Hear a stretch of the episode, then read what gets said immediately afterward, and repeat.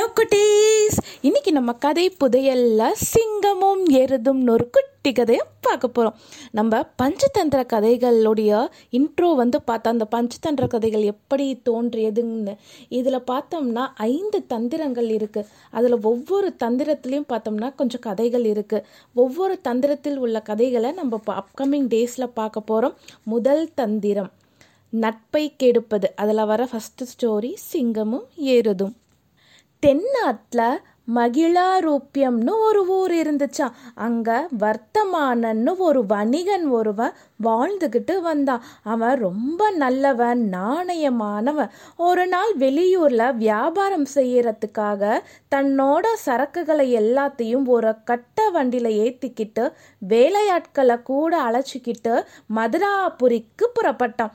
ஒரு காட்டு வழியாக வந்துட்டு இருக்கும்போது சரக்கு வண்டியோட பாரம் அதிகமாக இருந்ததுனால எருது ஒன்று களைச்சி போய் கால் தவறி கீழே விழுந்து அதோட கால் நொண்டியா போயிடுது. இதை பார்த்த வர்த்தமானன் ரொம்பவும் வருத்தப்பட்டான் அஞ்சு நாட்கள் தங்கி அந்த எருதை குணப்படுத்த பாடுபட்டான் ஆனால் அது குணமடையவே இல்லை. அதுக்கப்புறமா வர்த்தமானன் அந்த மாட்டை பார்த்துக்கிறதுக்காக ஒரு வேலையால் அங்கேயே இருக்க சொல்லிட்டு தன்னுடைய சரக்குகளை எல்லாம் மற்ற வேலையாட்கள் தலைகளில் ஏற்றிக்கிட்டு தன்னுடைய பயணத்தை தொடர்ந்தான் அந்த வேலையால் இருந்துக்கிட்டு சாகர மாட்டுக்கு காவல் என்ன காவல்? அப்படின்னு காட்டில் தனியாக இருக்க பயப்பட்டுக்கிட்டு அடுத்த நாளே அங்கே இருந்து புறப்பட்டு போயிட்டான்.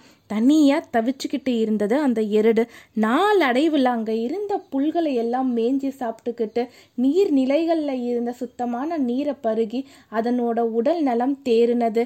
கொளுத்து போய் இருந்தது. தன்னுடைய விருப்பம் போல காடு முழுவதும் சுத்திக்கிட்டு இருந்தது. அந்த காட்டை ஒரு சிங்கம் ஆண்டு வந்தது. ஒரு நாள் யமுனை நதிக்கரைக்கு நீர் அருந்த வந்தது. அப்போ அந்த பக்கத்துல திரிஞ்சுக்கிட்டு இருந்த எருதோட முழக்கம் கேட்டது. கடல் முழக்கம் போல அந்த முழக்கம் பெருசா இருந்தது. சிங்கம் அதற்கு முன்னாடி அந்த மாதிரி ஒரு பேரொளிய கேட்டதே இல்லையா? அதனால அப்படியே அந்த சிங்கம் பயந்து போயிடுச்சு. இது என்ன? புதுசாக இருக்கே. அப்படின்னு பயந்து அது தண்ணி குடிக்க கூட மறந்து போய் அப்படியே நின்றுச்சான் குட்டீஸ். கொஞ்ச தூரத்தில் ரெண்டு நரிகள் அங்கே வந்ததாம். சிங்கத்தோட அமைச்சர் பிள்ளைகள் தான் அந்த நரிகள். அவங்க சிங்கத்தை பார்த்துட்டாங்க. அதில் ஒரு நரி இன்னொரு நரியை பார்த்து சொன்னுச்சான் நம்ம அரசர் ஏன் நடுங்கி நிற்கிறாரு அப்படின்னு கேட்டுச்சா அதை பற்றி நமக்கு என்ன அதை பற்றி இப்போ நம்ம ஏன் யோசிக்கணும்? அப்படின்னு ரெண்டாவது நரி சொல்லுச்சா. என்ன இருந்தாலும் சிங்கம் நம்மளுடைய அரசர். அரசர்களுக்கு பணி செய்கிறது பெருமையான விஷயம்.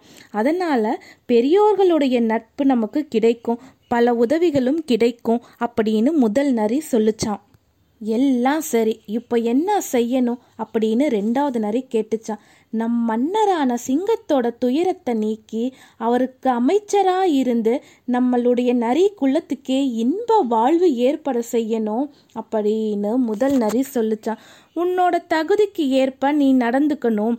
சிங்கராஜா உன்னை ஒரு வேலை அவமதிக்கலாம் அப்படின்னு ரெண்டாவது நரி சொல்லிச்சான் நீ சொல்றதெல்லாம் உண்மைதான். ஆனா சமய சந்தர்ப்பம் அறியாம பிருகஸ்பதியே பேசினாலும் அவன் வெகுமதி பெறாம போறது மட்டும் இல்ல வெறுப்பையும் தேடிக்கிறான் அப்படின்னு முதல் நரி சொல்லுச்சா. எல்லாம் சரி நீ சிங்கராஜா கிட்ட போ உன்னுடைய முயற்சிக்கு வெற்றி கிடைக்கும். அப்படின்னு ரெண்டாவது நரி சொன்னதா. முதல் நரியும் அங்கே இருந்து கிளம்பி சிங்கத்துக்கு முன்னாடி கை கூப்பி நின்னதா. அதுக்கப்புறமா சிங்கராஜா ஒரு இடத்துல அந்த நரியை உட்கார வச்சாரா. பார்த்து ரொம்ப நாள் ஆச்சே எங்கே போயிருந்த? அப்படின்னு கேட்டாராம். அரசே ஒன்றும் இல்லாமல் வந்து என்ன பையன்? இப்போ உங்ககிட்ட வர வேண்டிய வேலை ஏற்பட்டதுனால நான் வந்தேன். என்னை சின்னவன்னு நினச்சி நீங்கள் ஒதுக்கிறாதீங்க உங்களுக்கு வெற்றியும் பெருமையும் உண்டாகிறபடி நான் செய்வேன்னு ரொம்ப சாதுரியமாக பேசினதா. சிங்கராஜாவும் நரியோட சாதுரியமான பேச்சை கேட்டு நீ என்கிட்டயே உண்மையாக வேலை செஞ்சுட்டு வா அப்படின்னு ஒரு முக்கிய அரசு வேலையில் அந்த நரியை உட்கார வச்சாராம். சில நாட்கள் கடந்து போனது. ஒரு நாள் நரி துணிச்சலோட அரசே உங்க மனசுல ஏதோ பயம் இருக்கு போல அப்படின்னு கேட்டுச்சான் ஆமா இது வரைக்கும் இந்த காட்டில் கேட்காத ஒரு பெரும் முழக்கத்தை நான் கேட்டேன் அதனால என்னுடைய மனம் கலங்கி போயிருக்கு அப்படின்னு சிங்கம் சொல்லுச்சான் அரசே வெறும் ஒளியை கேட்டு பயப்படுறது சரியில்லை.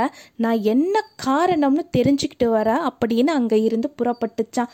காட்டுக்குள்ளே தேடிட்டு இருக்கும்போது நரி கொஞ்சம் தூரத்தில் அந்த முழக்கத்திற்குரியது காளையின் ஒளிதான்னு கண்டுபிடிச்சதான் உடனே அதனோட பேசி நண்பனானதான் சிங்கத்துக்கிட்ட திரும்பி வந்து அரசே அது நம்மள மாதிரி ஒரு மிருகம்தான் ஆனால் முரட்டு மிருகம் இருந்தாலும் அது நம்ம கிட்ட நட்பு கொள்ள விரும்புது அப்படின்னு சொல்லுச்சா.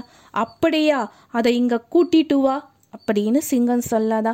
நரி சொன்ன மாதிரி அந்த எருது பார்க்கறதுக்கு முரட்டு மிருகமாக இருந்ததா. ஆனால் சிங்கத்துக்கு அந்த எருதை ரொம்ப பிடிச்சிருந்ததா. ரெண்டு பேரும் உயிர் நண்பர்களாக வாழ ஆரம்பிச்சாங்களாம். சிங்கம் அந்த எருதை தன்னுடைய அமைச்சனா பதவியில் உட்கார வச்சது.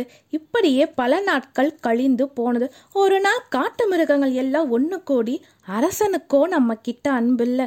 இறையும் நமக்கு சரியாக கிடைக்கிறதே இல்லை. இப்போ நம்ம என்ன செய்கிறதுன்னு யோசனை செஞ்சுக்கிட்டு இருந்தாங்களா? அப்போ முதல் நரி ரெண்டாவது நரியை பார்த்து இந்த காளமாட்டையும் சிங்கத்தையும் நண்பனாக்கி நமக்கு நாம கேடு செஞ்சுக்கிட்டோன்னு சொல்லுச்சான் இப்போ நாம் என்ன செய்கிறது அப்படின்னு ரெண்டாவது நரி கேட்டதா கவலைப்படாத சூழ்ச்சியால் அவங்க ரெண்டு பேர்த்துடைய நட்பையும் நம்ம கெடுத்துடலாம் அப்படின்னு சொன்னதான். சிங்கராஜா தனியாக இருக்கும்போது நரி எருதை பற்றி தப்பு தப்பாக சொல்லிக்கிட்டே இருந்ததா அரசே நீங்கள் எருதுக்கு பரிதாபப்பட்டு ஒரு பதவி போட்டு கொடுத்தீங்க. ஆனால் அந்த எருது வந்து இந்த காட்டுக்கே அரசனாகணும்னு நினைக்குது. அதுக்கு எப்போ வேலை வரும்னு காத்துக்கிட்டு இருக்கு. பார்த்து இருந்துக்கோங்க அப்படின்னு நரி சொன்னதான். அப்படியா நான் அந்த எருதுகிட்ட போய் கேட்கிறேன் அப்படின்னு கிளம்புனதா. உடனே சிங்கத்தை இடைமறித்த நரி அரசே உங்கள் நன்மைக்காகத்தான் நான் இவ்வளவும் சொன்ன எல்லாத்தையும் மனசுல வச்சுக்கோங்க. வாய் விட்டு சொல்லிடாதீங்க நீங்க எல்லாத்துக்குமே தயாரா இருங்க. அந்த மாடு உங்களை தன்னுடைய வாழை முறுக்கிக்கிட்டு கொம்ப அசைச்சு எகிரி குத்தி பாய் வரும்போது நீங்க அசட்டையா இருந்திராதீங்க. உங்களோட உயிருக்கே ஆபத்தா போயிடும். பாய வரும் காலைய நீங்க வதைத்து கொன்னுடுங்க அப்படின்னு சொல்லிட்டு சிங்கத்துக்கிட்ட இருந்து புறப்பட்டு எருத போய் சந்திச்சதா அந்த நரி காளையரசே இந்த சிங்கராஜா நாளைக்கு தன்னுடைய சேனைகளுக்கெல்லாம் ஒரு பெரிய விருந்து வைக்க போறாரா? அதுக்கு உன்னைத்தான் கொன்னு கூறு போட நினைச்சிருக்காரு அப்படின்னு சொன்னதா. காளமாட்டோட நெஞ்சு அப்படியே கலங்கி போயிருச்சா. என்ன கொல்ல நினைச்சதுக்கு என்ன காரணம் அப்படின்னு கேட்டுச்சான் யாருக்கு தெரியும்? இந்த அரசர்களோட மனப்போக்கு அன்னைக்கு உன்னை கூட்டிட்டு வந்து அரசு பதவி கொடுத்தாரு. இன்னைக்கு கொல்றதுக்கு நினைக்கிறாரு. ஏதோ என் நண்பனாச்சேன்னு சொல்லிட்டு போறேன் அப்படின்னு சொன்னதான் அந்த நரி. அந்த சிங்கத்தை எதிர்த்து நான் எப்படி போராடுறது? எனக்கு ஏதாவது ஒரு உதவி சொல்ல அப்படின்னு நரிக்கிட்ட யோசனை கேட்டுச்சான் அந்த காளமாடு அதுக்கு நரி சொல்லுச்சான் சிங்கம் உன்னை கொல்ல வரும்போது அதோட உடல் நடுங்கிக்கிட்டு இருக்கும். வாய் பிளந்துக்கிட்டு கண்கள் எல்லாம் சிவப்பாக இருக்கும். அந்த சமயம் பார்த்து நீ வாழை தூக்கிக்கிட்டு கொம்ப ஆட்டியபடி எதிரில் போய் போர் செய்யின்னு நரி சொன்னதான் எருதும் நரி சொன்னதை எல்லாம் கேட்டுக்குச்சான் சிங்கத்துக்கிட்ட போய் அரசே இன்னைக்கு காளை மாடு உங்களை கொல்றதுக்கு வரப்போகுது. எச்சரிக்கையா இருங்கன்னு சொல்லிட்டு போனதா? கொஞ்ச நேரத்துல எருதும் அங்க வந்தது. சிங்கம் கோவத்தோட கண்கள் சிவக்க அதை முறைத்து பார்த்ததான் காளமாடும் நம்மளோட சண்டை போட சிங்கம் தயாராக இருக்கு போலன்னு நினச்சிக்கிட்டு வாழை தூக்கி கொம்ப ஆட்டியபடி ஓடி வந்ததா ரெண்டு பேரும் ஒருத்தருக்கொருத்தர் மோதி சண்டை போட்டாங்களாம். முடிவில் சிங்கம் எருத கொன்று விட்டது செத்து கிடந்த எருதை பார்த்து சிங்கம் கண்ணீர் விட்டு அழுதது. அரசே கடமைப்படி நதவாதவர்களையும் மனதில் கபடம் நினைத்து இருக்கும் தோழனையும் முன்பின் பாராமல் அழித்து விடுவதே சிறந்த நீதியாகும்னு சொல்லி சிங்கத்தோட நெஞ்சில இரக்கமே இல்லாம அடிச்சதா முதல் நரி. அதுக்கப்புறமா ரெண்டாவது நரியையும் சேர்த்துக்கிட்டு செத்து கிடந்த எருதோட உடல்ல காட்டோட இன்னொரு மூளைக்கு எடுத்துட்டு போய் தன்னுடைய இனமான நரிகளுக்கெல்லாம் விருந்திட்டு மகிழ்ந்ததாம். நீதி கடமையில் இருந்து தவறுபவர்களை தண்டித்தலே நீதியாகும்.